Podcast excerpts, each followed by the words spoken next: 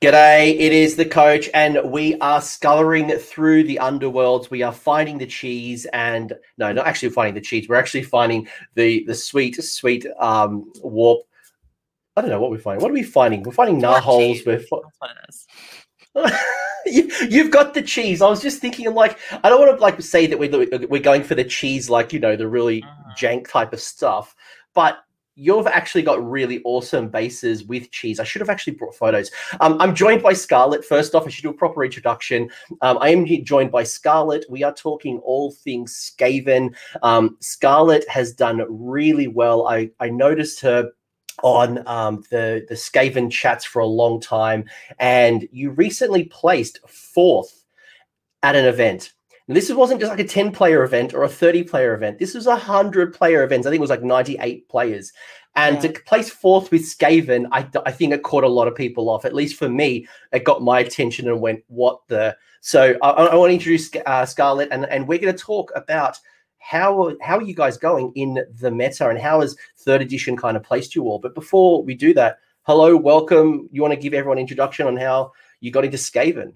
Yeah, um, so I'm Scarlett. Uh, I've been playing for about two years. Oddly enough, um, I got into Skaven when the Island of Blood box dropped back in Fantasy. Um, on a whim, I picked it up because it was a game I wanted to get into. Um, the person who I bought it with, they took the elves, I took Skaven, rushed to build it, played for about 30 minutes, never touched it again until AOS 2 was out. Um, I ended up going with the Skaven just because rats are adorable.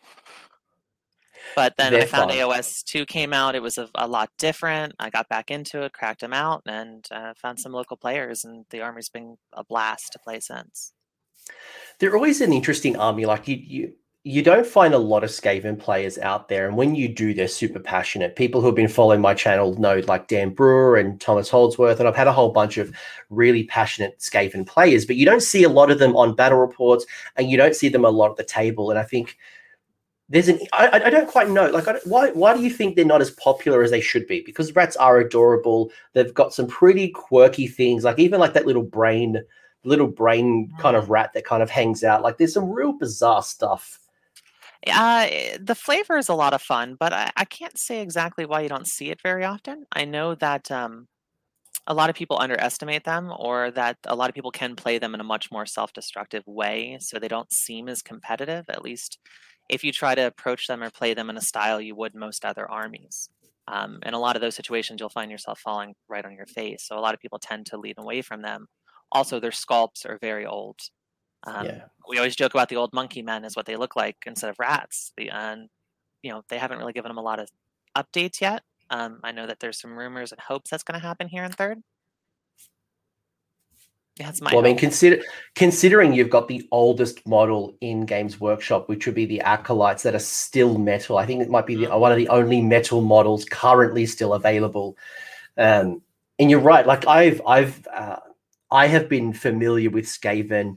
I actually had a uh, people don't know this i actually had a second edition skaven blood bowl team. Mm, so that's like early 90s and they were more rat wolf like they were more like a were rat as opposed to like what we know today.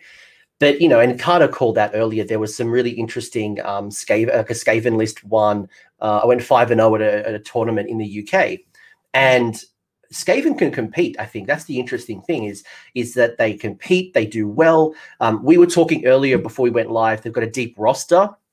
But the way you play is difficult they're not as obvious as what you know stormcast or Ironjawz or some other faction would be and it takes time to learn those those kind of tricks and that's the probably the cool thing because people don't expect it and like like is that kind of what you found in your experience I, have. Um, so I played, like I said, I played Skaven most throughout two. Um, I took a break at the end of two and started playing some other armies. I played Gargants. I played Seraphon.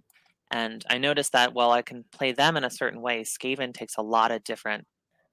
You have to think really differently. Like you have to kind of step back, look at the board, think about what your models are doing, and try to decide: eh, should I run? Should I stay? Can I run here? Should I? There's there's a lot of movement and a lot of maneuvers you have to do to make them become viable. You, know, you don't really get Yeah. to run them up anymore. no there's a lot of like retreating for example like something that is really not intuitive to players. Most people like to fight themselves out of combat, and you've really got to keep yourself in balance and go: should I fight or should I retreat? And in Skaven's case, especially because you've got re- retreat and charges, and and mm-hmm. you know some really interesting retreat mechanics. I think that's a really good lesson that Skaven teaches you. And uh, people are reminding me that not just the acolytes, you've got like weapons teams and plague priests. And uh, I think I've hit a nerve, but please give Skaven some new love. I can only imagine what Skaven would look like with the new sculpting techniques that they're doing. Like you could go Super Saiyan with these types of models. It would be fantastic. We've kind of talked a little bit about th- third edition so far, and you mentioned you played in second. How have you found Skaven making the jump into third? Is it been a positive experience? Has it been some frustrations along the way? Like, what's how how have they landed so far? Um, overall, I personally have found them to do fantastic. One of the reasons I parked them in second edition is because I found that they just could not compete with the meta, either between their point cost or uh, uh with third edition. They're so much better because of all of these command abilities, all of these things that they can do to help themselves out. And with that jump, I mean, I've I've noticed the games going from maybe taking like 16th to taking fourth very often in a lot of tournaments, just because they have that extra backbone, that extra um, maneuvers, extra skills they need between the redeployments and the constant, um, you know, uh, especially with the new Overwatch on everyone's favorite Storm Fiends. But coming into third, they seem much more viable. And when the point increase hits, they survived it very well. Um, did they? I didn't. I, I didn't actually look at their points. I didn't. I didn't. Re- I didn't think about their points. I'm like, oh yeah, how did they fare? Uh, compared to some of the other armies I did, they really did not take much of a hit. I mean, you saw your Storm Fiends got hit pretty. They jumped from I think it was around like we're doing five twenty or something to like six fifteen, which to be honest they really needed to because they've been a very yeah. underpointed uh, unit. But a lot of your other guys, um, your Master Moulders decreased. Uh, your clan rats went up 10 points. Um, your storm vermin went up like five, uh, went up five points. Overall, the whole army itself, an army that you fielded at 2,000 points in AOS 2, would only cost maybe like 2,100 now. It's quite amazing what they did with that, and it really helped them get more units on the field compared to the other armies, so they can be that horde army if you want to. And you know, Gracie, uh, just to grab this comment because it's actually a really good one. You know, um, Skaven, probably from my opinion, and Scarlett, you tell me if I'm wrong. Skaven probably is a bit more of a beginner. F- uh, it's probably tough for beginners. Um, if I was going to give an advice to someone, I, I, would never tell somebody not to pick up an army they love. And if their first love is going to be Skaven, I would never say not to do it. My advice probably would to that would to be to maybe avoid some of the randomness. There's a lot of randomness and a lot of ways to blow yourself up. And maybe not focus on too much of the shenanigans, just get involved with the more simpler type of stuff and then build over time. Would that be what would your advice be to a, a new uh, player would, picking up Skaven? I would agree with that fully. Um, there's a lot of units, like you said, that can be self destructive. Um, and for newer players, that can be really. If you build an army, you go there and you blow yourself up, it's very disappointing. You may never pick them back up again. If you're going to get into it and you want to, you're okay with hordes, I mean, just grab a bunch of clan rats, grab a screaming bell and just walk up the field. You can have a lot of fun that way. If you want to do the monster routes, I mean, you still have Moulder between the Rat Ogres. So there are some simple, straightforward ways, um, especially with Moulder being a much more physical, melee combat oriented, because those Rat Ogres can be very tough. But for new players, yeah, it's you can get into it. Just don't try to get yourself super deep into maybe real heavy into Scryer. Maybe don't try to do too heavy of a mix because then you're bringing a lot of different elements and again, I mean, I have a AOS reminder that's a mile long between all the stuff you got to remember while playing. It reminds me of my Gitz days where you just got like this massive, massive cheat sheet of just all these different things. And I think you're right as well. Like with the Scryer type stuff, even like the the the Doom wheel, you know, as a new player, you don't quite know why things aren't working. Like you think you're doing the thing, right? You're like, why isn't this working? But you don't realize that there's so much randomness in Skaven that um, your best plans um, will fail at the the times that you need them the most. And yeah, when the dice as don't want to trust you. Yeah. Yeah, I found that a lot with my Gitz with their random movement. It's just like setting up this perfect charge, and then I roll a four on three d six, and I'm like, "Cool, there goes the game." Uh-huh. And Mitch, Mitch, it is always a good time to start Skaven. It is always a good time. I don't care which army you're starting with, or where you're coming from, or what's happened go pick them up. It's always a good time. And the reason I think that as well is Broken Realms Kragnos gave you new rules, which I wanted to talk to you about, Scarlett. Yes. You know, yes. you've got hidden hidden weapons team. So um, almost like your version of the fanatics that hide uh, a bunch of weapons teams in things like clan rats. Yeah. You got updates to the Hell Pit Abomination and the uh, Rat Ogres. Uh, yeah, I mean, with the new Kragnos book that came out, that uh, the weapon team thing is an amazing trick to do, um, especially since you have several different weapon teams. The two most viable, thinking off the top of my head, would be the flame. Um, I can't remember the names exactly. The flamethrower guys. What what fire? Uh, oh, fire sorry. throwers. Yep, and Yeah. the um, yeah, I mean, they're one of the best, especially if someone comes in with a unit of, say, a bunch of Mortek guards. I mean, those mortal wounds just popping out and. Yep, yep. so and, good. And the weapon teams are cheap. Um, they're they're you know you're looking at 70 points on average for a lot of the weapon teams, and most armies will field clan rats as a screen just because you don't have a lot of battle line choices unless you dig deep into one or uh, the other. And then on top of that, the mutations are fantastic. I mean, you're looking at the toughened sinews. I mean, you can turn rat ogres into six wounds. You can give them six attacks. You can change their save to a their actual um, save profile to a four up so that they still benefit from a plus one. Um, you can make the h- hell pits automatic charges on sevens and always seven move. So you know, 14 inch permanent threat range. Um, yeah, they give a lot love- of fun options. Yeah, I was looking at this because, like, when I picked this up in second edition, I was look, uh, doing the review, and I'm like, no one's really running hell pits. No one really running ogres. Like, there's some cool stuff. Like, I know what drew me to like the the hell pit abomination is one of them was you can make it uh, 14 wounds and armor say four, which I Mm. thought was really tasty. And I'm like, okay, cool. Well, we changed the characteristic, and now in third edition, I can throw a mystic shield on it because the characteristic hasn't gained a plus one. It's actually now flat four. So I can Yeah. actually now make that a three up Hell Pit Abomination with a Mystic Shield or, or you know some other type of shenanigans. And then his um, I think it's a four up ignoring spells and uh, endless spells. And then on top of that, if you get the magical five or six, and you just bring him back to life when he dies. So good. I mean, so even with. My think- list now, I'm working on trying to bring one in as I wait to get one. Hopefully, a model soon. Yeah, and like I think I think you know Skaven is much like cities. There's just so much list tech. You know, do I go 100% in Clan Scryer? Do I go Master Clan? You know, I, I wish I could say like you know some of the other clans were more viable. I wish I could say you know let's go all Verminus or let's go into. I mean, Eshin's got its kind of little thing, but you know I think generally maybe Master Clan is still probably the best. Uh, it seems that in this edition, I'm finding in third, they're really pushing you into mixing, um, especially since with Skaven, the one thing I love about them is with a lot of the armies, you kind of pick your faction. Like with cities, you're picking specific places you're from. With Skaven, they're all there. If you bring a hero from that specific section, if you bring an Eshin, a Verminus, and a Master Clan, you get the Master Clan trait, the Eshin trait, and the Verminus trait. So whatever you bring, you get that in the army. So you can bring a little bit of everything to it. Yeah, it's like my Gitz because the bad moon just has different effects depending on what if you're running trolls or squigs. There's, you know, not I know with, from my Gitz point of view, you usually build around one type of kind of and so you might go like 60% squigs, for example, but it's okay to still bring in 40%. It's about how you build in the synergies and um, not just got mix and matching for the sake of it. Mm-hmm. And There's and a whole- so master. Please go a- sorry. I mean, master is where you find all your big guys. That's your all your verminlers are master clan. Um, for the most part, I know some of them can slide into the Eshin category, but you know, like your Warp Seer, um, Scree- uh, Lord Skreech, who I'm hoping gets to see more table time soon if someone figures a good way to use him. Uh, Thanquol is Master Clan, and your Grey Seers, your Screaming Bells. So it's not uncommon to always have a Master Clan, kind of as either your general or a little bit of a leader that's coming with you, and then that gets you that extra command points on a five up. You get a command point back.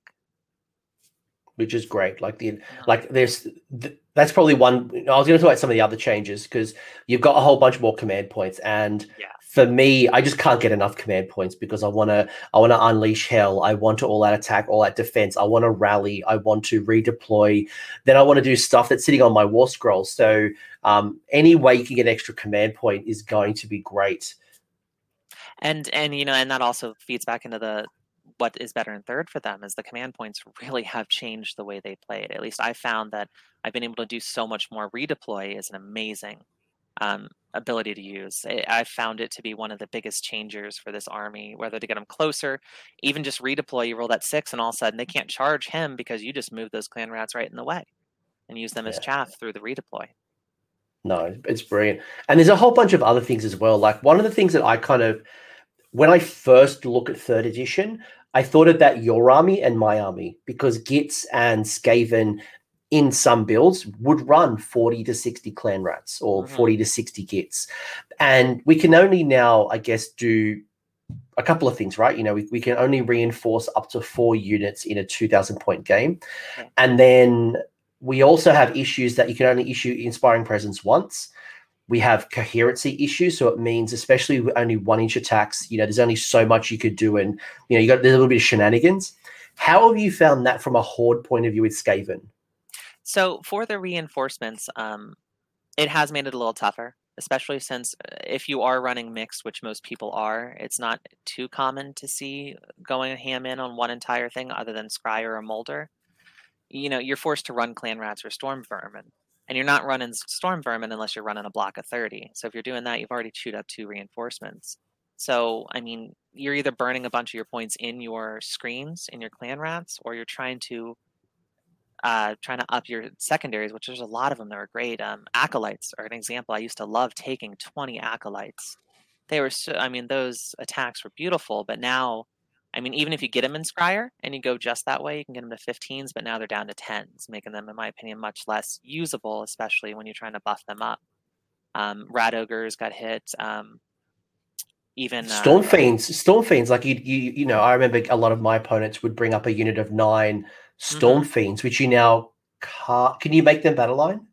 Uh, you can. So that was a big thing that was happening early in early second edition, the nine Storm Fiends were winning a lot of tournaments, so they cut them down. I think it was General's Handbook 2020 when they they capped them at six.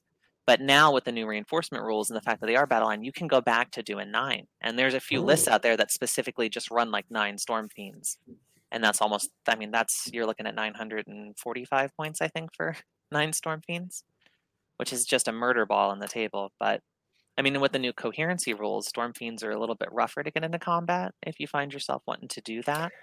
Yeah. And that's probably been the challenge because bases. And once you start going above five, you've got additional layer of coherency, and um, mm. it almost becomes a disincentive. I know, you know, Ironjawz players with their piggies, they go, "Oh, do I go six or three, and do I start doing these weird shenanigans, or because uh, I can't get them all into combat?" And you know, mm. like there's so many great things and also some changes. I think we've been look. I've been looking at my armies a whole bunch differently as well. You know, people are talking to me about, you know, you know things like the warp grinders.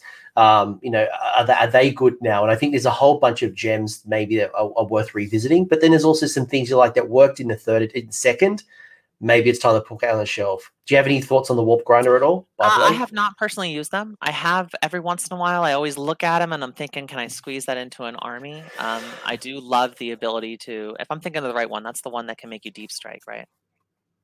Sure yeah, is that I'm the, always, the tunnel? I think so because there's yeah. always the uh, Whirling Blade one too. Skaven, I think it's I think it's the tunnel. I think it's the tunnel one. Yeah, they have such an amazing list of models to use. I can't remember all of them.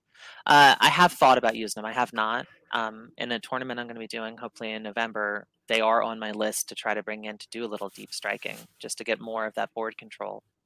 Um, for their point cost, I think they can become very viable if you have a unit worth taking up out of the ground.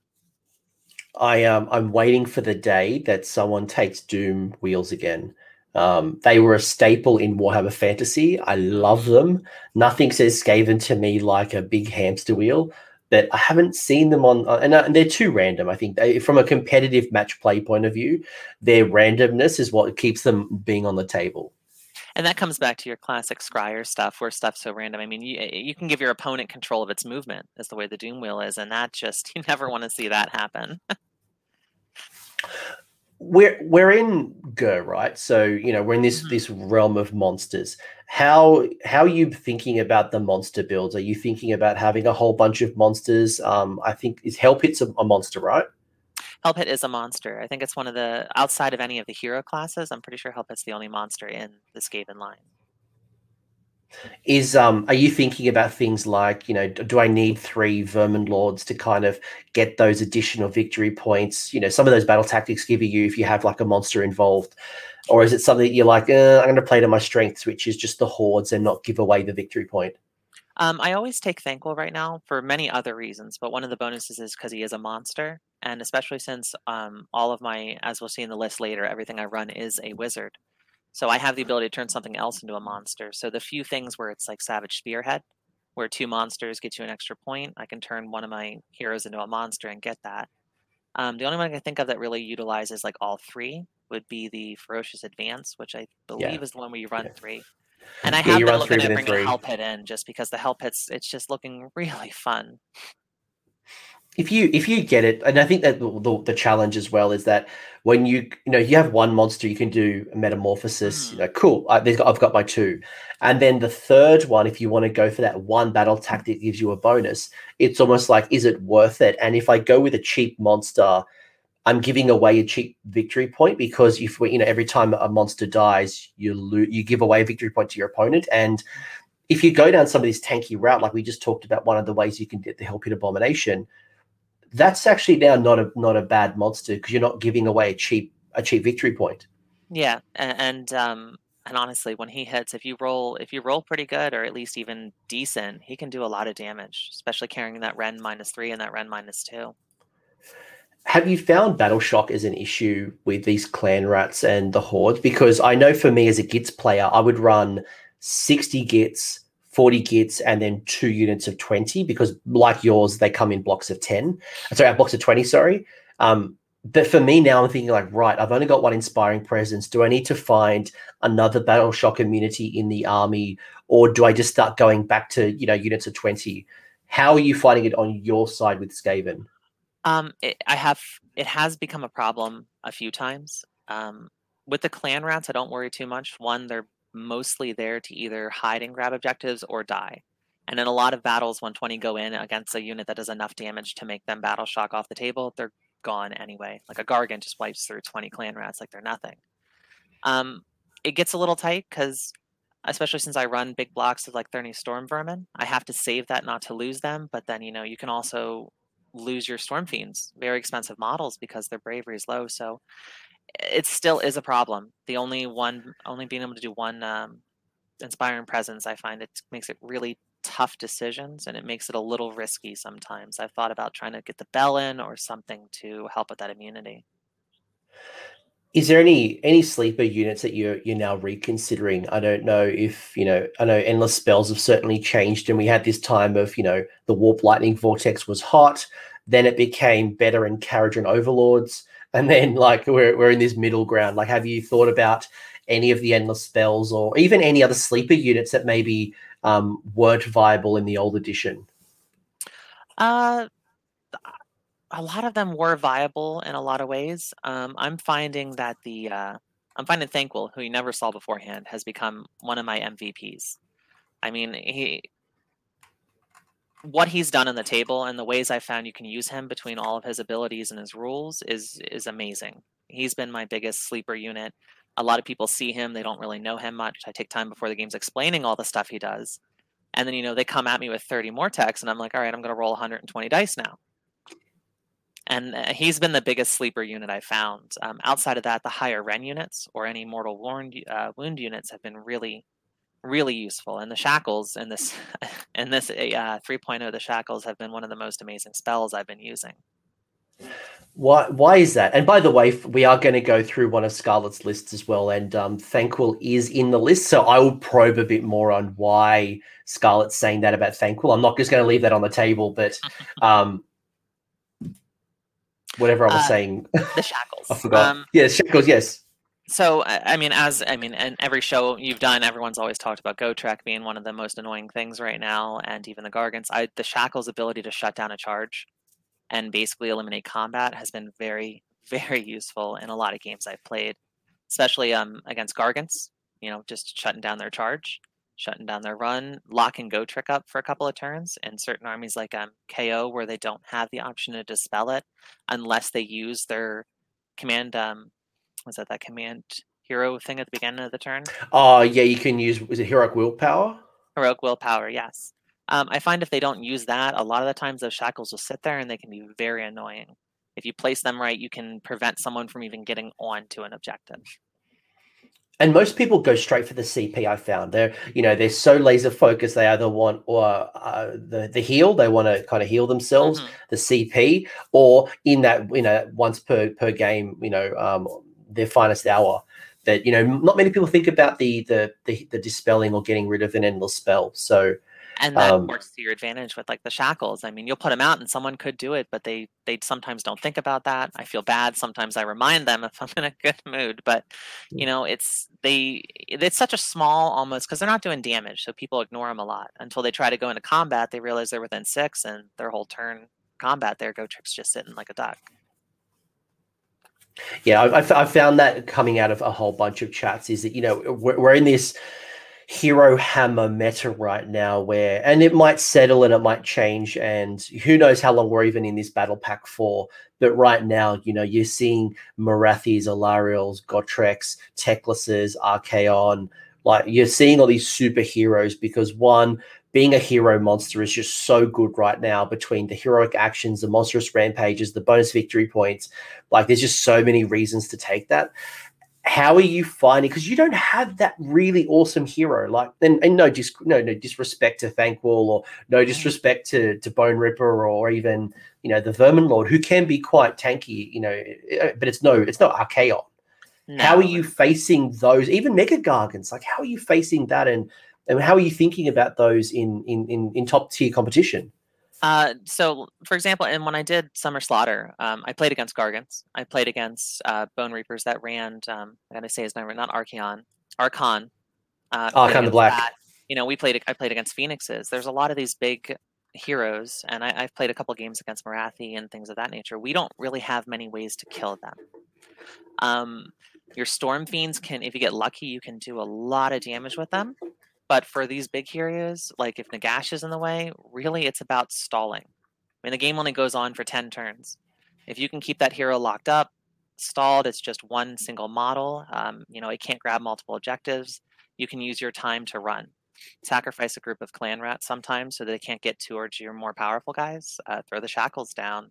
I've thrown claw. I've um, put every one of my models in one corner and set a claw lord right in the middle so they could, no matter what, not get to him. He was dead, but the big hero couldn't really participate.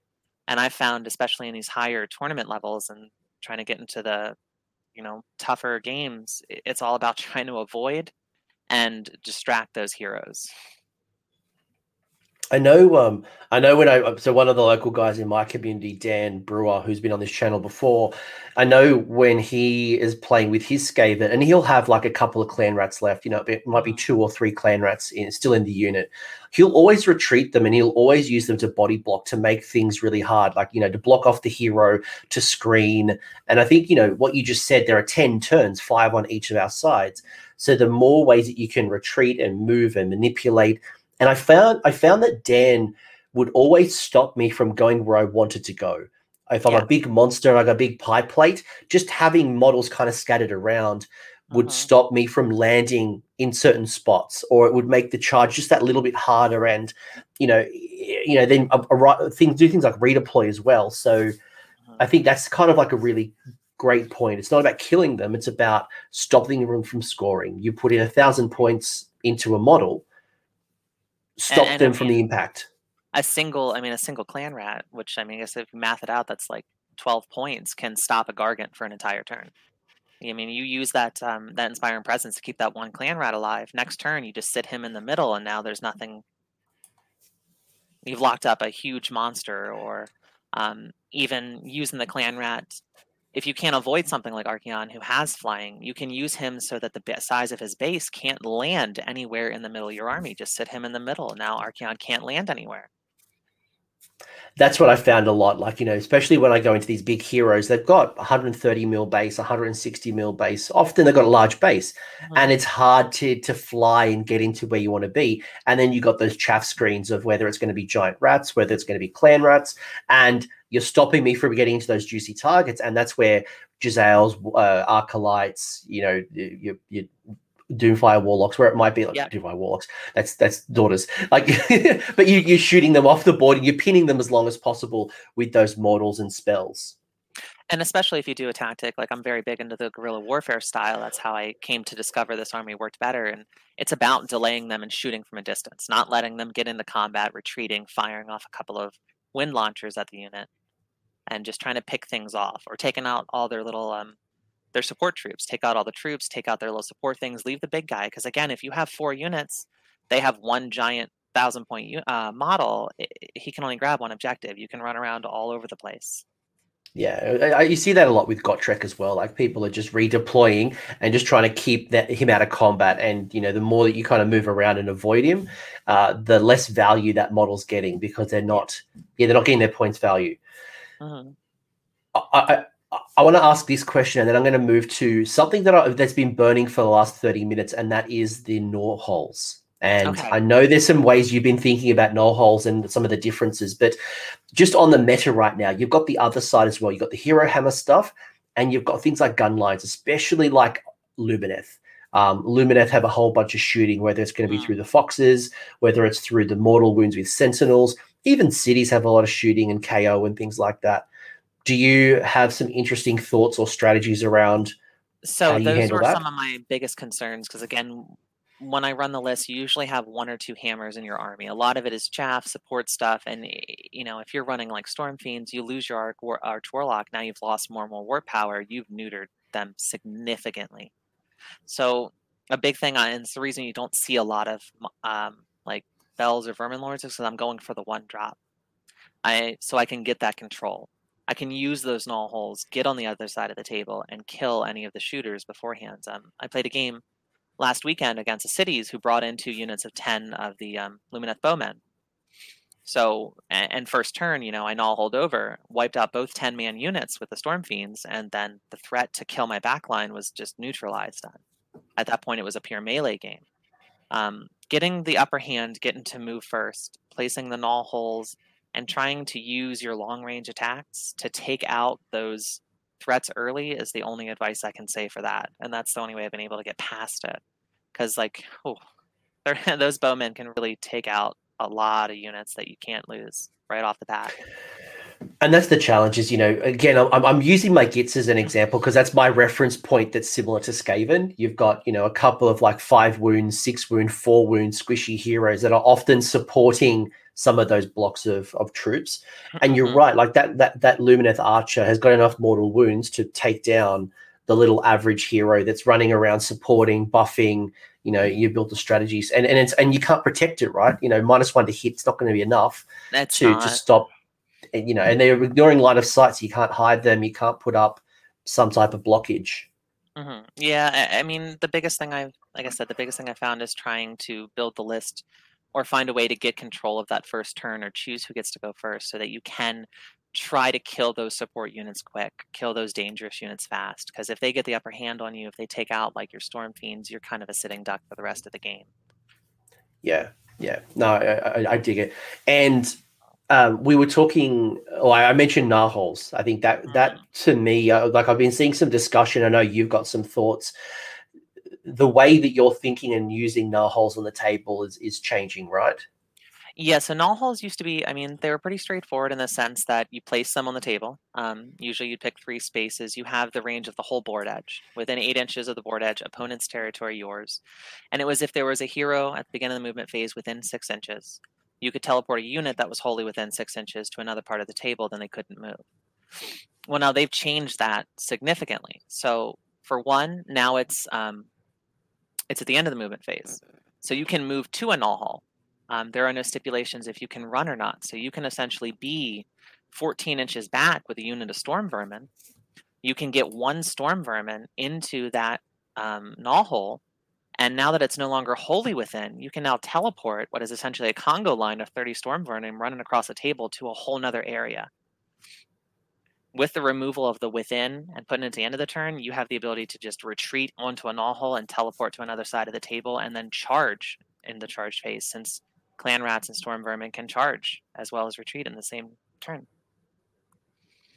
I like it. You can I also like teleport that. out of combat, which people don't know. You don't have to retreat. You can keep You can just teleport right out of combat to another gnaw hole.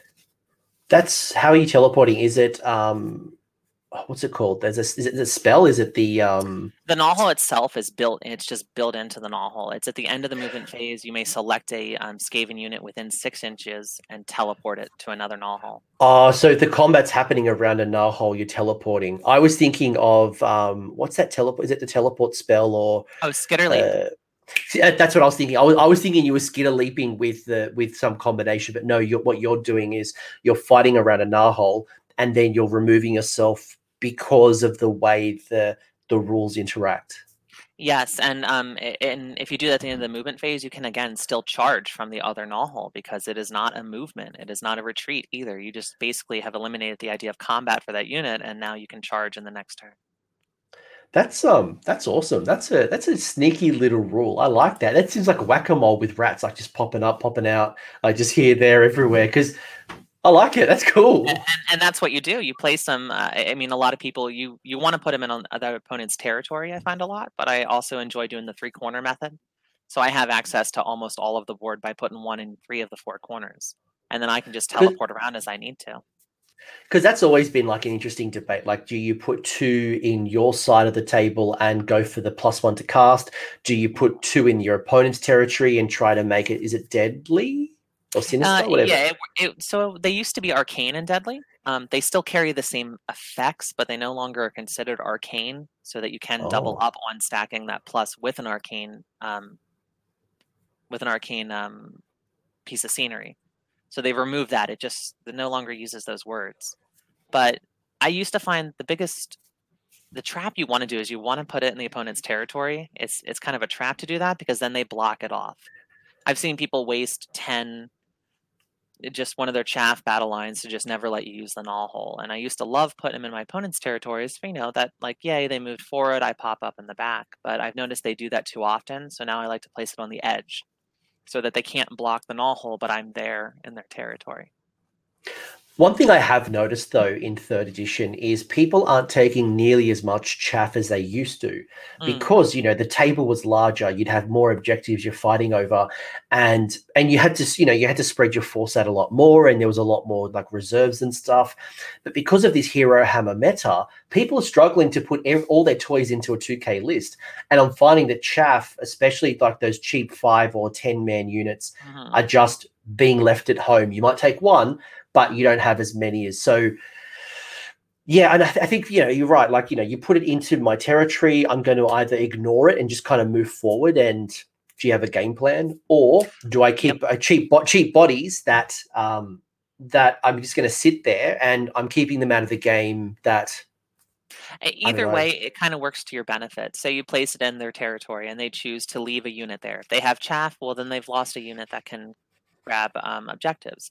If they don't have chaff, they could be end up wasting a mega gargant. I've seen someone do that because they're afraid of one popping out, and now that gargant's just he's not even in the game anymore.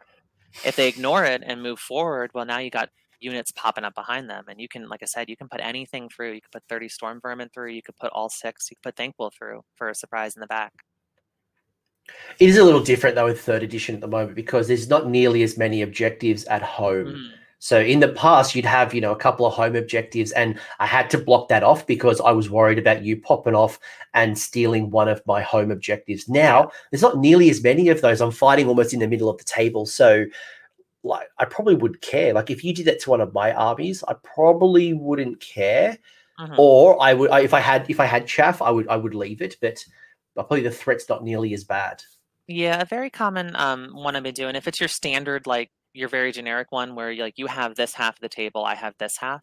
I place them right on the borderline so that you can't actually block it because half it's in my territory, half in, in yours.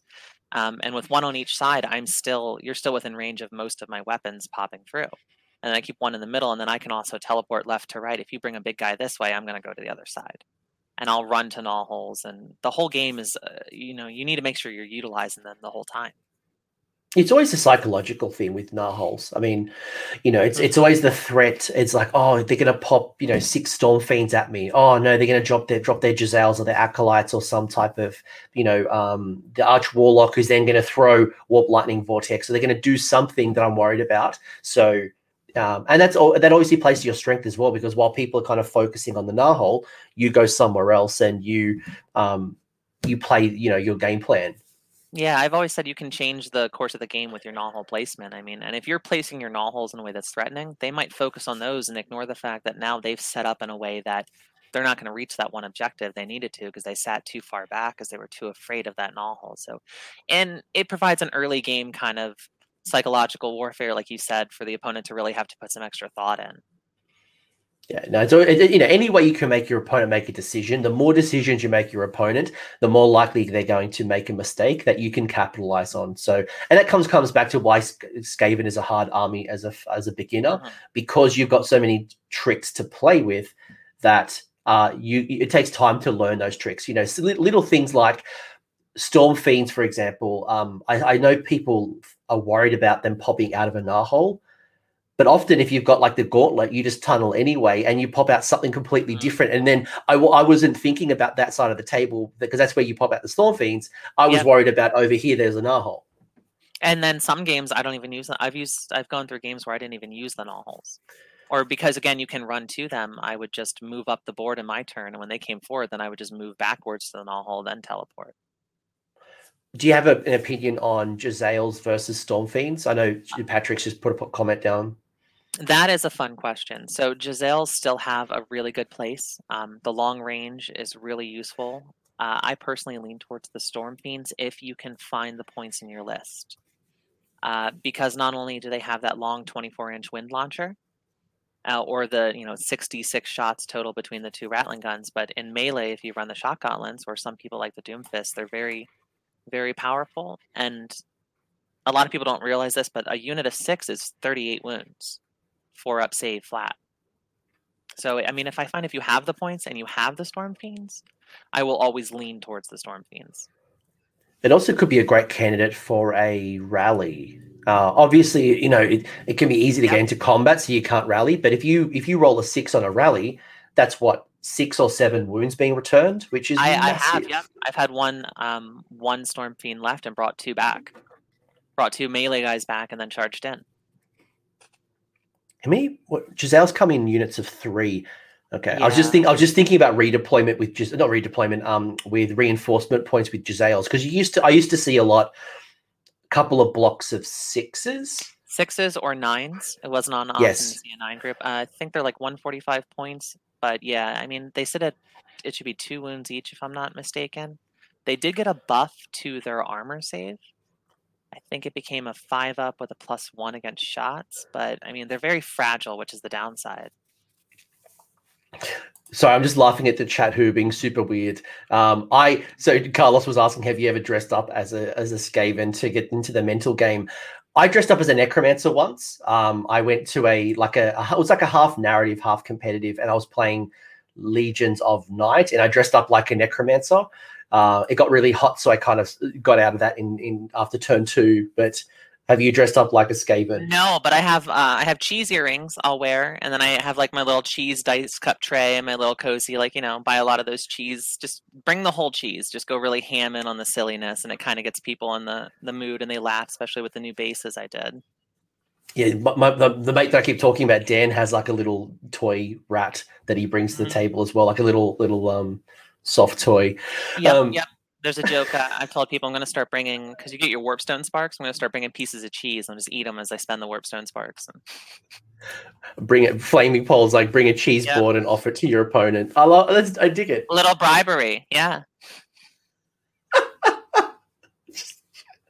cheese board with a bit of Swiss, a bit of halloumi, and yeah, a bit of gooey. Oh no, I love it.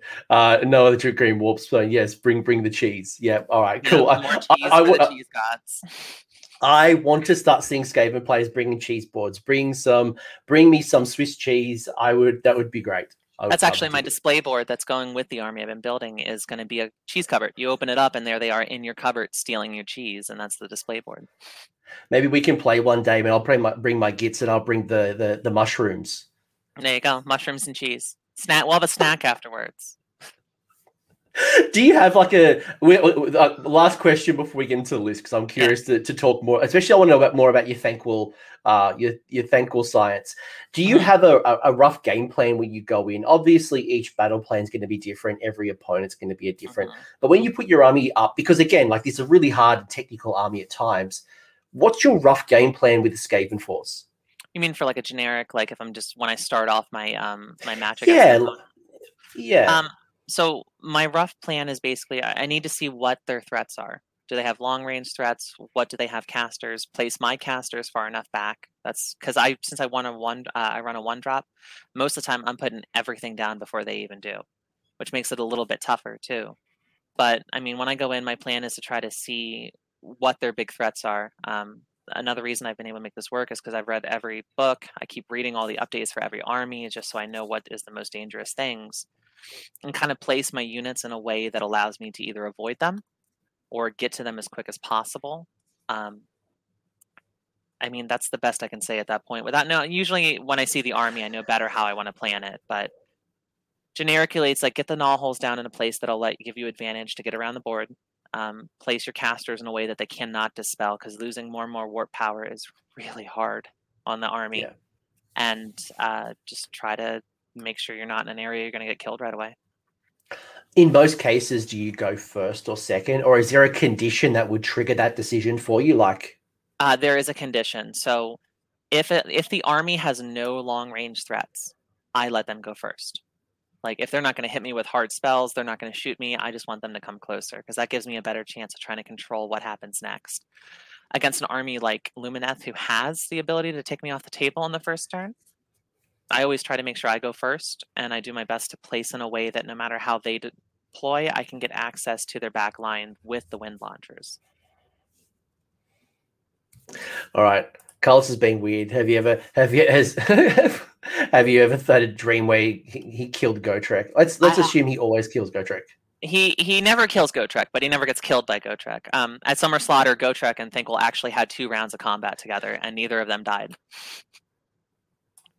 All right. And well, let's. Felt, felt very lore heavy, and I loved it.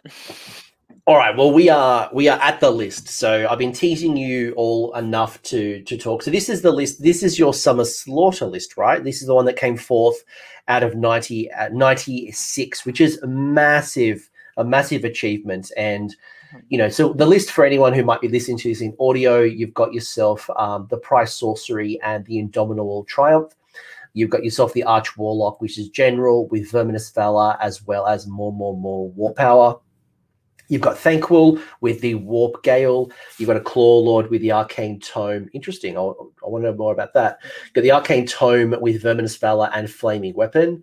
You've also got 20 Clan Rats, 20 Clan Rats, 30 Storm Vermin, and six Storm Fiends. Um, and then you've got two endless spells being the Burning Head and Soul Snare Shackles. Um, and it's a one drop under the battle regiment, which I wasn't expecting initially, but hearing how you've been thinking about your list so far, it's starting to make sense. But take me through a little bit about like this list and how it works and why you've built it the way you've built it. Okay, um, so this list, many sleepless nights before summer slaughter, like two o'clock in the morning on the phone on you know War Scroll Builder, just changing it around constantly, because um, I, I really wanted to get that one drop. I feel like with this army, I had to have board control. I had to be able to control everything that I possibly could to try to edge out the win. So, and that's what you can see a little bit of this felt a little forced, um, especially with only being able to take one hero over 10 wounds. You know, I couldn't bring a Vermin Lord to try to pull this off but I mean, coming into list building, I really wanted to try to think about the stuff I run into between Gargants, um, Lumineth, and I tried to find three different ways to fight any army that came up. And so I chose three different, basically, um, big attack units. So Thanquol is one of them, uh, the Storm Fiends and the Storm Vermin. And each one of them uh, acts in a different way. They're good against a different type of enemy. And with that, I kind of went for that all around kind of coverage. I dig it. So you've got so talk. So let's talk Thanquol because okay. um, we haven't. Well, you, you, can take us wherever you want to go, but I'm really curious about. I guess one, you've pulled the Claw Lord to get the Arcane Tome to make the Claw Lord a wizard, and then got Flaming Flaming Weapon to do some additional damage. And again, I want to know more about this, but Thanquol to me is the is the one that I rarely saw it in AOS two. So what's brought it back to the table, and why is it now a more viable option? Uh, so Thanquol, I never played him before AOS three. Um, in AOS three, I felt like he might have a good spot, and in the tournament, it showed he did. So, one, he he's running 14 wounds, which is a nice extra, like two more than a lot of heroes you see or a lot of monster style models. Um, I'm sorry if something popped up. That's all right. It's all good. No, it's all um, good. Yeah. So he has 14 wounds. Um, he has a base four up save. He's got that nice 10 inch movement um, and a seven bravery, which for Skaven is oddly brave. But the biggest thing about him is his warpfire projectors. Um, you can build him two ways. Any combination of one of four, uh, basically fists or flamethrowers. With the warp fire projectors, it's a range shot at eight inches. For each warp fire projector he is built with, um, you roll one dice for each model in the uh, the opponent's army. Sorry, the opponent's unit. And every four up is a mortal wound. For example, if they come at you with 20 clan rats and you know they're all within eight inches, you now roll 80 dice, and every four up is a mortal wound. Statistically, anything that comes at you that is two wounds or less and doesn't have a mortal wound save is erased from the board. Um, and that was one of the biggest draws towards using him for me was the fact that mortal wounds in this edition seem to have a lot of power. Um, there's not as many ways to stop it, especially with this stacking of armor saves, like Mortek Guard, for example. I mean, I had four uh, four Storm Fiends beat into five Mortek Guards and get nowhere, but yet Thanquol, you know, with his shots, just wipes the unit off instantly. So I've been playing a lot of games lately, and you know I'm coming up against a lot of uh, armor saves of two or three. Things like Blood Knights have become popular. Um, I've just reviewed the Stormcast book, and I think Annihilators who have a base of two armor save, a base, so they can go up to a one up. You know, if you really have any rend, you know, access to mortal wounds especially right now, seems incredibly important, which is why I think, especially this the Skryre kind of line, definitely have some type of Skryre in the list or some type of mortal wounds is going to be critical. I love when I look at Thanquol, I love the Warpstone addiction ability. For me, yes. in the current meta as well, given there's some high magic casters, you might come up against Lumineth, being able to auto cast if you roll a 13, having 3d6 and able to drop the lowest dice. Mm-hmm is just that consistency is so important, especially when you have a what a like a uh, a, warp a null as well. You get that plus one. Yeah, yeah, um, yeah, and that was another thing with him with this casting. So he's a two caster. His madness you don't see very often. I've played around with the idea of putting a uh, spell portal in for it, but most of the time you're using him to either drop the shackles. Um, or chuck out the warp gale or possibly the head. But I mean, the fact that you can take one of those dice, roll the three dice, remove the lowest, which eh, if you do that first out of your two cast, you avoid the dreaded double one. Um, unless you roll triple one, which then you're just unlucky. but you can avoid that uh, potential backlash, and then uh, the next roll you still get that plus two, and that's if you're near gnaw hole, you're running plus three. And then you know he's yeah. got the the one to heal every on your turn. He automatically heals one. Um, and even even in combat he is a he's a monster so he still gets to do his um monstrous rampage abilities and oh. in combat he still can do some damage and he's got a five up ward save so yep. um, ignoring wounds and mortal wounds so 14 wounds has a heal and then obviously he can do an extra heal through a heroic action has a five up ward save four up armor save. You could always all out defense on that. Most turns um, he's running around with Mystic Shield on him, so I can get him to essentially uh, four up, ignoring two rend. What's the stuff for the Horned Rat do? Um, uh, it adds pl- uh, on the table. It's it adds a modifier equal to the table. Oh. Yeah, so he can get plus so two be, to his casting. Plus Gnawhole, Arcane Terrain. You could be, whew, watch out, Teclis. Yep, you can get him high enough to avoid some stuff. Make that's, him uh, that's hot. to um, dispel. Is there and Jonathan's made an interesting question around you build that with Thanquol. Do you is there a way that you'd consider maybe some of the other more combat kind of loadouts, or why have you gone the warp projectors as, uh, opposed I, to maybe something combaty? I have thought about the combat one, especially since you can give him um well I guess they clarified that you can't give him flaming weapon anymore. There was an idea rolling around to do that for eight attacks that have four damage each. Um, I have thought about it, but again, I find with a lot of these, especially with the the Stormcast Annihilators, like you said, coming in with these mortal wound weak units that just can't, you know, they're just ignoring Rens. They're really tough to get through. I really wanted to yeah. lean into something that could handle hordes, and and be be confident enough that it could uh, it would survive the combat as well. Given again, we just talked about the durability. So yeah, the one time he died was against it was, I think it was twenty Iron Drakes who didn't move. That was like the one thing that took Thanquol down in all the torn uh, games I played. But outside of that, yeah, like I look at the combat profiles, like Rend one, Rend two, like mm. I mean the Rend two is decent, but like I mean, compared to what you could do with the war. Oh yeah, he survived against um, uh, Gotrek mainly because one people forget that Skaven have the scurry away ability in combat, they can choose instead of fighting to just run. So Thanquol comes in, you know, he's sitting there with an arc, um, a mystic shield and uh, all out defense. You know, you're still trying to chew through that armor save and then the five up, and then he just bails out before the next round hits him. Um, I would imagine the warp projectors could be brutal with Unleash Hell too. That is the biggest thing I do with them. You sit him behind any unit your opponent wants to come at, and you just wait for it because it he doesn't suffer the minus one to hit, so it's an automatic again. Yeah. So you charge me with 30 guys, they're gone. I was thinking the same thing with my Hurricanum because a Hurricanum has a missile attack, but it's not a profile. You just roll the dice and you know does a bunch of mortal wounds. So a great way to avoid Unleash Hell's minus one um, ability. And and I mean he's also just it's a psych out too. I mean if you got if they want to come in and take the objective, you got 10 clan rats there, but Thanquol's sitting behind them. People really start to second guess that before he opens up on them.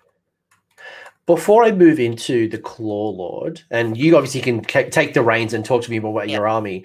I think for me, probably the one thing that really surprised me is most Skaven armies either have a Vermin Lord or they have the Grey Seer on Dooming Bell. That's my that's what I always experience how come they didn't kind of feature in your list? And before you answer, folks, it doesn't mean that the Vermin Lord and the Grey Seer are rubbish. It, that this is just one of many examples of lists. So if you're new to the channel, we're just talking one of many examples. Um, it's something I've been wanting to do. It's something I, I did play a game beforehand where I ran uh, Vermin Lord Warpseer with this list, taking out a couple of Storm Vermin. But with the desire to really make this a one drop to try to gain that control the list became too tight to put a second hero like that in and i had you know i really like Thanquol just because in the meta i've seen he i've never seen him fail the only army he's not good against has been gargants and even then he can just run around and avoid him but what yeah, about I the do what about the Grey Seer uh, the Grey Seer and the Screaming Bell is actually one of my favorite units period i just think it's cool um, again, it's the same situation with trying to force this into a one drop. It really made it tight. And as I move into the next tournaments, I'm going to look towards moving it to a two drop to try to get a Grey Seer and a Screaming Bell in, especially for that Battle Shock immunity, not to mention all the other fun stuff it can do.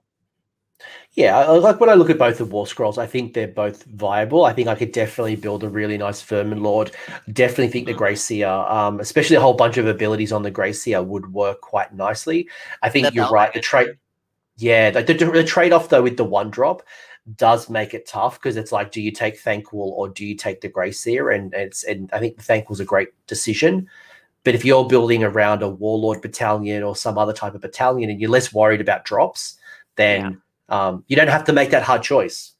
Yeah, that's uh, the the bells are fantastic if you want to do the classic horde army, and in that situation, you don't care much about going first. You just drop in two units of sixty clan rats and a unit of twenty of them, and you sit two bells in the middle of each of them and just walk up the board and just sit there all day while they try to chip away at 140 clan rats. But it did lose the minus one to hit though, right? Because they've clarified the um, um uh, lookout sir now because it's got 13 wounds, so you won't it did get lose that. Its, yeah, it lost its lookout sir, but I mean there are games where I've played it with 60 um, clan rats, and it's literally in a perfect circle around it, and they just had to try to chew their way through to get to him. Meanwhile, you're just oh, sitting there ringing bells every turn and doing stuff. playing that old 80s song ring, ring, my bell. It's just yep. this is great. So much fun. Well arch warlock is great. You know more more more warp power is just such a staple in the in the army. Um uh, and it's skryre right? So you also get your um your, your warp, war yeah. power. Yeah warpstone. your warpstone sparks your um your abilities you can do with that. Not to mention arch warlock has that flat three up armor save. Um the extra wound and is a two spell caster Uh, ra- it does get the minus one to hit due to Skaven's allegiance ability from the specific rule overriding the generic one. What's that? Um, so their their specific allegiance ability is that's lead from the back. It's where Lookout Sir applies in combat, but I mean, I'd I'd question that because being over ten wounds, they don't have Lookout Sir anymore. So I guess that would be Yeah. a questionable area. That would be the clarification because Lookout Sir became for things under 10 wounds or 10 Yeah. wounds and less, and the the doom the, the Grey Seer on Bell is now a 13 is 13 wounds. So you so he wouldn't uneligible. the Sir in the first place, which means then most likely the in combat wouldn't apply to him either because he doesn't have it in the first place. you've got your Claw Lord, and you've obviously Yeah. chosen to get the the artifact of Arcane Tome and Mhm. Flaming Weapon. Uh, I was running. I was originally running the um the Mystic. I think it was the Mystic Pendant, the five up ward save on the before the recent errata where they said you can't double down on that with the bodyguard abilities. So I was looking for something to do, and the ability to give him a spell to cast to turn himself into a monster uh, is why I made him a caster. Plus, then that helps lead to the prized sorcery. Um, I brought him because of the Thor- 30 Storm Vermin. His null nash on the bone does it. So if you can get them in with their two inch reach and their small 25 mil bases, you're, you're swinging in with 90 attacks.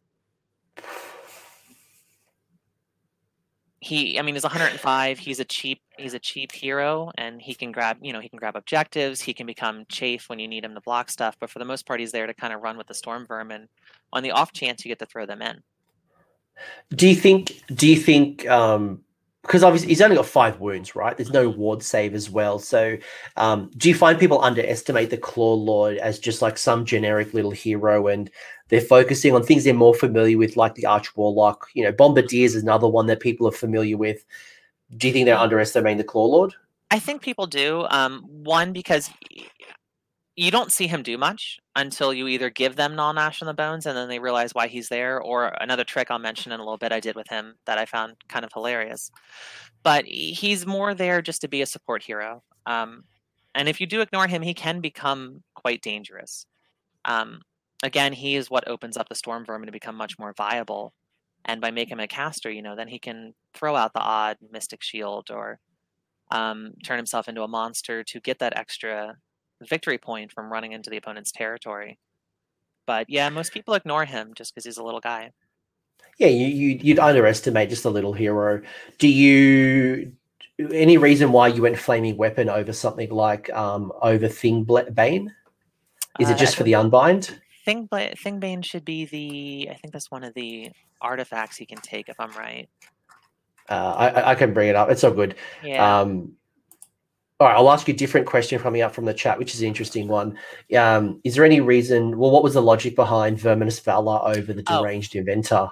so again, for a big thing with this was trying to get survivability, especially since this you're putting so much points into the storm fiends, and that more and more warp power is just so darn important to make them the real blender of a unit they can be. The Verminous Valor I found with that four up to pass off the wound, it made him so much more survivable. Um, and it, it really helps keep him on the board so the Storm Fiends can continue to become such a threat. Thingbane, by the way, is um, add plus one to the damage characteristic of the weapon. Oh, okay, yeah. Um, I personally, uh, that could just be me overlooking it. Um, I definitely wanted to lean into having an extra wizard just for to make sure I keep that prized sorcery grand strategy, because those extra three points. I mean, I've seen some games so close that three points can really make or break it, and having an, an extra wizard is really useful. And I guess it gives you it gives you the utility that if you need a Mystic Shield, for example, or an Arcane Bolt, you've got it. Mhm. uh, and you're not kind of like yes obviously Thingbane um, doesn't require a spell so if you are, go up against like, a heavy spell list there's the chance of failing it but on the flip side it doesn't have the versatility and uh, as you said as well prized sorcery it gives you another way to score your grand strategy Yeah, and one of the tricks, like a fun thing, I'll tell this this with the Claw Lord, that he can become a kind of a bomb in the end. Um, I played a game against a friend with Gargants, and I had only Thanquol, the Arch Warlock, and the Claw Lord on the table on one side, and he had a Gargant on the other side with 17 wounds. So we took the Claw Lord, who had two wounds on him, and if anyone knows how they work, every wound that's allocated to the Claw Lord increases increases his attacks by one. So for um, a five wound unit, you can give him an extra four attacks. So um, I kind of just started buffing him up. Uh, used turned him into a um, used the hero ability. Uh, I think it was Last Stand. The fi- the first hour. Finest hour. So you give him finest hour. Um, you turn him into a monster, and then you give him flaming weapon. And uh, I actually, eh, the look on my opponent's face, I attacked him with the burning head on his own. So I attacked him with the burning head, um, did three damage to him when he only had two wounds left, passed two off to another unit. So now he's sitting on seven attacks, threw him through a gnaw hole, charged in. Um, he used his monster, becoming a monster, he used a monstrous rampage to give himself uh, Titanic Duel. So now he's. And then right before, right before, he used All Gnash on the Bone on himself. So now he's um, eight attacks. He's twos and twos, minus one, D3 plus one damage on everything. Oh my gosh! People were talking about was it the what was the flesh eater courts build? They were talking about the the the smash bat. This is the smash rat. Yes, he was. I, I always joked. I was like, he literally just kind of put a little bomb in his chest and grabbed onto this gargant and just hit him for 17 wounds in one shot. Oh my gosh, that's I mean, incredible. And, and that's the thing, like a list like this, there's so much versatility of how you can change it around. And in mid game, you can change your strategy completely. And in that situation, and, that's kind of what we went for. And I think as a Skaven player, you, you know, I, I, did ask you about your game plan in the past. I think you are the perfect counter army to respond and change. It's not like I have this plan. I'm going to do this, this, this, and this. You know, you talked about the Iron Drakes. I'm not. I'm going to cast Bridge. I'm going to teleport them. I'm going to do this, this, and this. You've really got to respond and make decisions on the fly and you're doing it constantly. You know, is it a retreat? Is it a rally? Is it a move? Is it a gnaw hole? Which gnaw hole? Like there's just so much that it's constantly think, you know, shifting, yeah. And the thing that I found as an opponent is it's hard to plan with so much randomness. It's just I don't know, and it's just it's like I I, I, I have got to focus on my game plan, and um, because if I just try to outthink you, often I will just get lost in the dust and that's what one of my friends pointed that out. He said, um, "I played him, and I lost all the clan rats, all the storm vermin, and the storm fiends. I had just Thanquol, the arch warlock, and the claw lord left against Gargants, and I ended up taking a, and that was turn two. I ended up taking the win in that game because he said you, you he's like you kind of just stop attacking. He's like you step back five feet for like five minutes, and then you come in, and then he's like you're just running all over the place, and combat doesn't happen anymore. Yeah. Uh, with this army, the biggest thing about them is knowing everything that you can do and knowing when to shift your tac- tactics dramatically. I mean, you could have everything in combat and choose, you know what, this is no longer going to work. Retreat it all, change what you're doing, and try a new method like mid game. Do you find that with the warp sparks on the Arch Warlock, you're using it for damage? Are you finding it for casting? Like, how do you oh, normally think about warp sparks? It's entirely both. Um, one of the advantages with the Warpstone Sparks is it actually doesn't say that you have to choose to add the plus damage when you roll. You can actually do that when you know how much damage you're doing. You can do it at any point in the attack phase. If you attack with the wind launchers and you swing in, uh, and they're D3 and you roll like four of them and they're all one damage, you can choose not to do it. You could choose to do it at that point. And then that still does damage for the next weapon attacks you use that carries over. So, and same with casting, you um you get to choose to re-roll it after you've already rolled it. So, I find I use both of those. Um, I never use the melee one. He does not go in melee. But you know, kind of just judge how many you have left, figure out how many turns you need them for and what you need them for, and you know maybe you need it for that re-roll because it's super important to dispel that um, feast and frenzy or whatever, and or it's super important to get that extra six damage out. But you'll find have you found equally. Have you found it saved you from a miscast? Uh, yes, I have found it to save me from a miscast. I've also used it to stop a bridge. Um, the reroll, the reroll for that double six to stop a bridge before. Sometimes you just got to go for that hail mary, but that's what they're there for. Is you'd rather end the game one uh, run out a turn early than end the game with three of them left. Yeah, I do find some Skaven players are conservative. They're trying to hold. They either go ultra aggressive, especially with like Jezzails and Acolytes, and they just burn them all in, you know, turn one and turn two, or they hold on to too many and they find themselves with nothing to use them on because yeah. I've destroyed their threats. Yeah, and at that point, then that's just you know that's wasted what ifs at that point.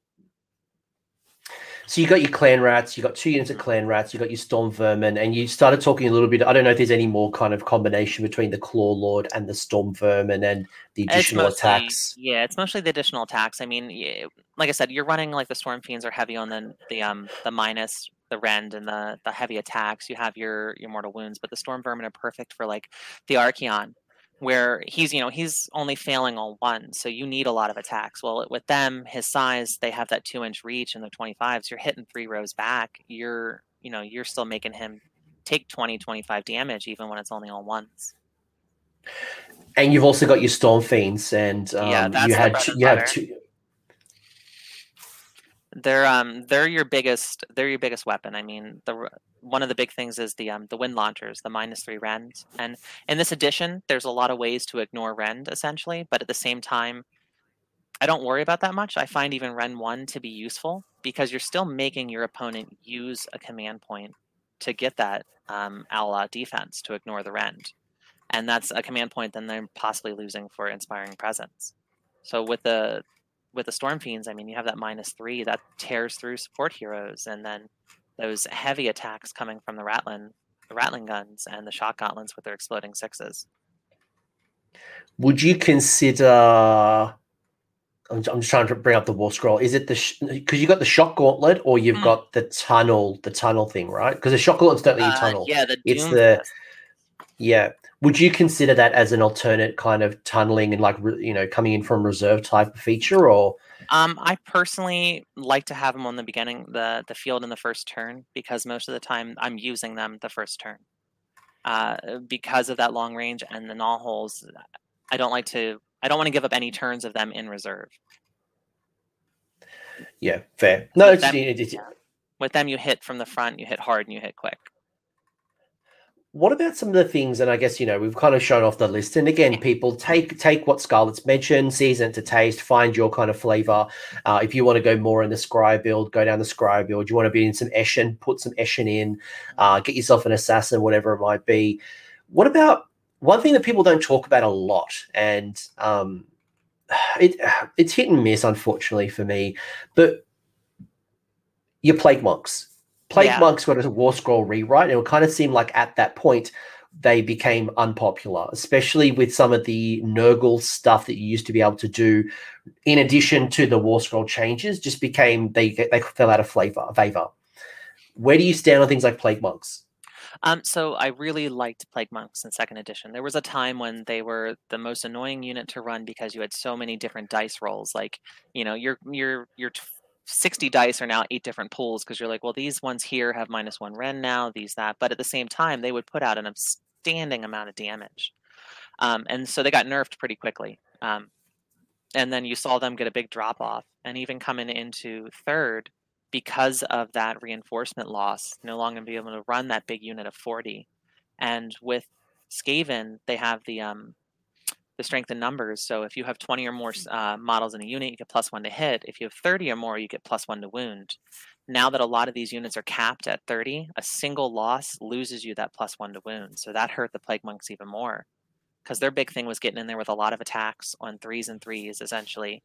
But you know they they've lost so much of that now that they're you know you're running them in 20s unless you're running pure um, pestilens and when you run pure pestilens again you give up so much else because the book has so much mm. flavor from so many different clans just that you lose so much other stuff there used to be the um was it ever chosen? i can't remember what, what the book was there was there there used to get a whole bunch of extra rules from another source and mm-hmm. that kind of was when pestilens was at its peak um, again yeah. not to say that you can't run a pestilens force but oh, from yeah. a competitive point it's it's probably it's a bit tough um yeah, you pigeonhole yourself when you get into these certain things a lot. I've seen a lot of people pulling Moulder off. Um, there's been a lot of people have talked a lot on the the Facebook page, especially about running some Moulder lists that are doing pretty good. But again, I, I find that personally, at least for me, I mean, if other people are making it work, that's fantastic. But I find when I choose one clan, I'm really losing out on a lot of stuff. And it makes it, t- it maybe it's great against Army A, but now that I only have one, it's bad against Army B. It's that uh, that mixture that really gives you a, an advantage against every army. I think the challenge, like when I look at the Skaven book, is there's so many great choices and things that I want to include. It's just that I'm capped at 2,000 points. Like there's, you know, would I like a warp lightning cannon? Yes, mm-hmm. absolutely. I would love one. But when I have 200 points and I could add X, um, sometimes that hard decision. And people talking about, you know, doom flayers, giant rats, you know, some of the things like mentioned, like an assassin. Um, you know, like would I love a, a vermin lord corruptor or a, a, you know some type of vermin lord? Absolutely, absolutely. But yeah, it, there's so many options and so much to choose from. Some days it's just sad that you can't bring it all. I mean, I would love to see a nice six thousand point match where I could just bring one of everything and just have fun. But yeah, I mean, again, it's such a it's a beautiful range of models. So many, so much versatility. It's sad that you can't bring all of it. Well, we talked earlier in the show. We were talking about the Hell Pit Abomination, and there's mm-hmm. probably a really good, a really good opportunity now with some of the Broken Realm stuff that has come in that um, yeah might be viable. I think, you know, is it? Do you have any thoughts on like the artillery? I know you got your Plagueclaw catapult, and you've also got your warp lightning cannon. Because I guess the other challenge is there's some things that you want to shoot far in the back, and maybe maybe you, you, you, don't want to go so alpha as you are on a one drop and maybe mm-hmm. having a double a double warp lightning cannon could take out those big threats the the techless yeah. in the back yeah um i mean to be honest i think a couple of things we're going to see coming up i think people are going to start seeing hell pit abominations run better and and warp lightning cannons as you said with this whole hero hammer thing that's going on right now you need those heavy hitting mortal wounds and a big thing i'm looking into is dropping that one drop and trying to get some more of these back um, back row threats in, like the um, like the Jezzails. I mean, they can still do great, and the warp lightning cannons. I mean, even the acolytes, if you can find the space for them, are fantastic models. I mean, you get ten of them together and you buff them up, they can do a lot of damage. They're just such short range, the acolytes. It's the run and shoot that really gives them the advantage. I think the interesting thing with like the warp lightning cannon and the Jezzails is it doesn't mean you have to worry about going first or 2nd mm-hmm. um, especially if someone doesn't have that big threat that can take down your Jezzails or your warp lightning cannon early. Uh, obviously, Lumineth will just try to shoot them off and um, you'll lose them. But for most other armies, go first, go second, who cares? Get the extra enhancement, get an extra spell in the spell lore, get yourself an extra artifact. And I think that's probably what's exciting is there's a lot of list tech and there's no one single way to build the list. There's a whole bunch of ways that are, are, are viable. Yeah, and I mean, like I said, um, there's a tournament I'm going to be doing here soon, and I'm going to start trying to do some of these more clan rats in the front and more stuff in the back. Get away from this one drop and really test out the 120 clan rats, two bells, and just start dropping Jezzails and cannons in the back and just see what happens. I know the answer to this question, and uh, this person jumps in literally every one of my chats and basically asks the exact same question. And it's a viable question, and that is Do mercenary mega gargants have a place in Skaven? So you've got the War Stomper. Yeah. Oh yeah, I have um, him over here. He's he's probably going to make it into a game soon. Like he's over here ready to come in and see what happens. So obviously the Mega Gargant is going to cost you a CP in the first turn. Mm-hmm. It's going to give you 35 wounds. It's only five five models on the objective. It's yeah. a monster, it's a hero. War Stomper, in my opinion, is the worst of the three megas. Um, mm-hmm. I it's the one that I least like, but um, and there's various reasons. But before I give my response, where do you stand on megas as an ally or mercenary? Uh, in this army, I can say this, especially like I, I agree with what you said fully. The War Stomper, unfortunately, is the the worst one. Um, as an ally, I think he would make a fantastic distraction. Gargants are a petard pit, and I, I've thought about bringing it just to watch somebody focus so heavily on that Gargant that they're ignoring the rest of what I'm doing. And I think in that sense, he could be very useful. If it was um, the Gatebreaker, if it was the Gatebreaker, which was faster and more of a damage dealer, I would be open to it. Could you just like send it forward and it, it, kind of is that big distraction and not like, but the War Stomper is slower. It's like two or three inches slower than the rest. And its damage potential isn't nearly as bad as the the Gatebreaker or even the Kraken Eater who can kick the objective.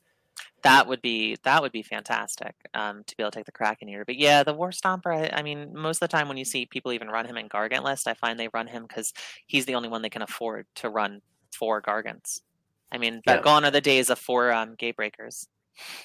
Well, I, I, was playing with ideas with my gits to have a Kraken Eater that would kick the objective under a horde of gits, so I could kind of carry this objective forward and have a, a you know a pool of sixty gits with their nets and you know really hard to take down. Yeah. But unfortunately, for Skaven, you don't have that option, and the yeah. War Stomper. If we get into a horde meta, if we ever get in, back into a horde meta, maybe. But mm-hmm. yeah, I'd probably put 500 points into. I mean, Thanquol and Bone Ripper is you know. I mean, I'd rather that. 500 points will bring in nine Jezzails, and you're going to do more damage from a longer range with nine Jezzails. Yeah, uh, yeah, I think just you've got so you've got too many good options. Add yourself, you know, that that Doom bell, bell. You get yourself that um, one or two of the uh, Vermin Lords. Um, yeah, and never forget for 500 points, you can also bring, you know, almost 100 clan rats. Is oh, I was, I was going to ask you about your allies, but it's only Nurgle. If you if you clan Pestilens, you got your yeah. Nurgle, but otherwise, which is sad because I had I had joked around with the idea of bringing Be'lakor, but then I learned that I I realized I can't because that would have been a lot of fun. and, and, and, vice versa, that they've lost you as an ally. You know, Legion of the First Prince used to be able to bring in a Vermin Lord. Uh, unfortunately, no longer that is the case. Well, no one can trust Skaven, and Skaven can't trust anyone. That's just how they play. I might. I'm, I'm almost ready to wrap up the show, but I've got an interesting question I want to I want to ask you. And I've seen this discussion happen and I think maybe people are just annoyed that people keep ignoring the great horned rat as a chaos god. It's like everyone keeps forgetting about him being a, a appointed to the to the you know to the, the mm. pantheon. I've heard Thoughts a lot of jokes that he's the he's the the redheaded stepchild kind of situation with that. Like, no one they don't want to include him because they vigil for, but he is definitely he is a chaos god hands down, and honestly my favorite. And I have to address the pink elephant in the room. That has nothing to do with your red hair, right? No, no, it doesn't. but do you think there's a world where Skaven goes destruction as as opposed to chaos? And I ask this because there's always interesting lore debates like are they are they chaos? Are they destruction? Like and there's arguments between the two. Where do you stand? Uh, honestly, they they really do. They fall kind of on that middle line. I mean, I guess people put them in chaos mainly because there is no real structure to them. I, I, mean, their whole society is based. I love the lore behind them. If anyone gets a chance to read, pick up the Thanquol book. It's a lot of fun. But I mean, their whole society is chaotic. It's whoever is the one that can shove someone else in front of the bullet faster is the leader. Yeah, I do. I do love all the lore around the thirteen clans and some of the ways. And then you read lore lore stories about Nagash and you know always mm-hmm. foiling Nagash's plans with the Great Temples. I mean, I, as a former Empire player, you know, you guys are always the bane of my existence. Well, uh, Skaven uh, were the reason Nagash died in the first place. They created the Warpstone blade that actually um, killed him. Legitimate question coming out of Patrick. Damn you for actually making us do some work here. Do you think um, do you countercharge the storm vermin or walk them up without the screens? Oh, with the storm vermin, I always run them behind a unit of clan rats. And when it's either time when it's time to either engage, I let them come into the clan rats and kill the clan rats, and then bring the storm vermin in, or I just run this clan rats 14 inches out of the way and then charge him with the storm vermin. But I never run them up wholeheartedly by themselves unless I'm positive I can get them in combat. And to answer the question, no, there are no 13 clans in the Skaven books. You've got five or six. Uh, so you got Master Clan, Skryre, Moulder, Verminus, and Eshin and Pestilens. So you're essentially running six clans if you include Master. There are 13 in the lore, but those are the six big ones. Yes. Yeah. Yeah. So, uh, and who knows? Maybe that range will be expanded, and maybe, maybe you know, I know a lot of people have been asking about updates to existing sculpts. Maybe the update will be uh, one of the next one of the great clans, and maybe there's a whole Fingers new thing that would be. Eshin love here. I mean, the Ninja Rats really need to see some time. I remember them. Get, I remember getting them in the box of Mordheim, and um, you know they were cool at the time. But yeah, you look at them now with their big monkey claws and just the way their hands are versus their heads. It's, it's um, that deceiver. He's look, in my opinion, the deceiver's the the coolest vermin lord. So I'm really hoping Eshin gets to see a little bit of love here. Uh, we got a we got a real question here: Is the moon actually made out of cheese or warpstone? The moon is definitely made out of cheese in my lore, but in the actual lore, definitely warpstone. oh, Skaven is so much fun. I can't. I, it is. I, I, want. I want. Bring. Bring on Doom Wheels. Bring back. Doom I also Wheels. have I want... here. I have. Uh. I have the the cheese base there. I have at least him sitting here.